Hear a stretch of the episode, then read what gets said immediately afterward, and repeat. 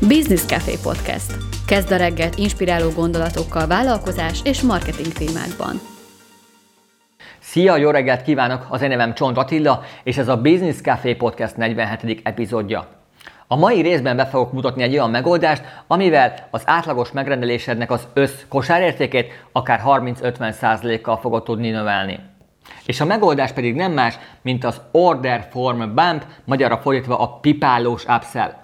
Szerintem már találkozhattál olyan megrendelő űrlappal, ezt amúgy a Sales Autopilotban egész könnyen be lehet állítani, hogy van az adott űrlap, kipipálja az ember, hogy milyen terméket szeretne megvásárolni, aztán kitölti a vezetéknevet, keresztnevet, e-mail címet, telefonszámát, majd a számlázási adatokat, és a megrendelő űrlapnak az alján van egy rész, amit akár be lehet keretezni, vagy színesé lehet tenni a hátteret, és abban van egy ilyen rész, hogy ha szeretnéd a nem tudom milyen plusz kiegészítő szolgáltatást vagy terméket megvásárolni, akkor pipált ki a jelölőnézetet, és ezzel kiegészíted akkor a megrendelésed. És még egy kiegészítő szöveget is mellé mellé tudsz írni, amivel meg még vonzóbbá tudod tenni az ajánlatot. És ott meg részletesen le tudod írni egyébként, hogy mit tartalmaz ez a kiegészítés. És azért működik jól ez az Order Form Bump opció, mert az ember már kitöltött mindent, már meghozta a vásárlási döntést, már ott van a fejében, hogy már csak két kattintás, és megszerezheti az anyagot. És már benne van ebben a vásárlásnak a hevében. És hogyha egy ilyen kis kiegészítő terméket hozzáadsz, hogy feldobsz még a maga a megrendelés gomb megnyomása előtt, akkor az jó eséllyel be fogja tenni akkor a kosárba, vagy be fogja tenni a kosárba, és hozzáadja a megrendeléséhez. Ez hasonlóképpen működik, mint amikor bemész bármilyen boltba vagy áruházba, és a pénztár mellett, vagy a pénztár előtt vannak az ilyen pár száz vagy pár ezer forintos kis termékek. Ennek is pont az a célja, hogy amikor már ott vagy tele kosárral, és állsz a pénztárra várva, akkor, akkor a figyelmet nyilván akkor pont ezekre a termékekre fog irányulni.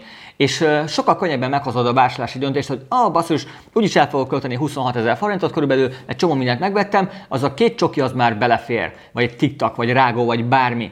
És ezekből a kis kiegészítő termékekből szerintem milliókat keresnek ezek az áruházak. És hogyha a boltoknál meg az áruházaknál ennyire jól működik, akkor te miért ne tudnád ezt alkalmazni? Gondolj csak bele, hogyha 10 vásárlók közül csak 2-3 azt mondja, hogy ő szeretné kérni ezt a kis kiegészítő terméket vagy szolgáltatást, akkor már ezzel tényleg egy drasztikusan tudod növelni az átlagos kosár értéket. Akár 30-50%-kal is. És joggal merülhet fel ilyenkor a kérdés az emberben, hogy milyen árban érdemes ezt az Order for Bump ajánlatot felkínálni a leendő vásárlónak.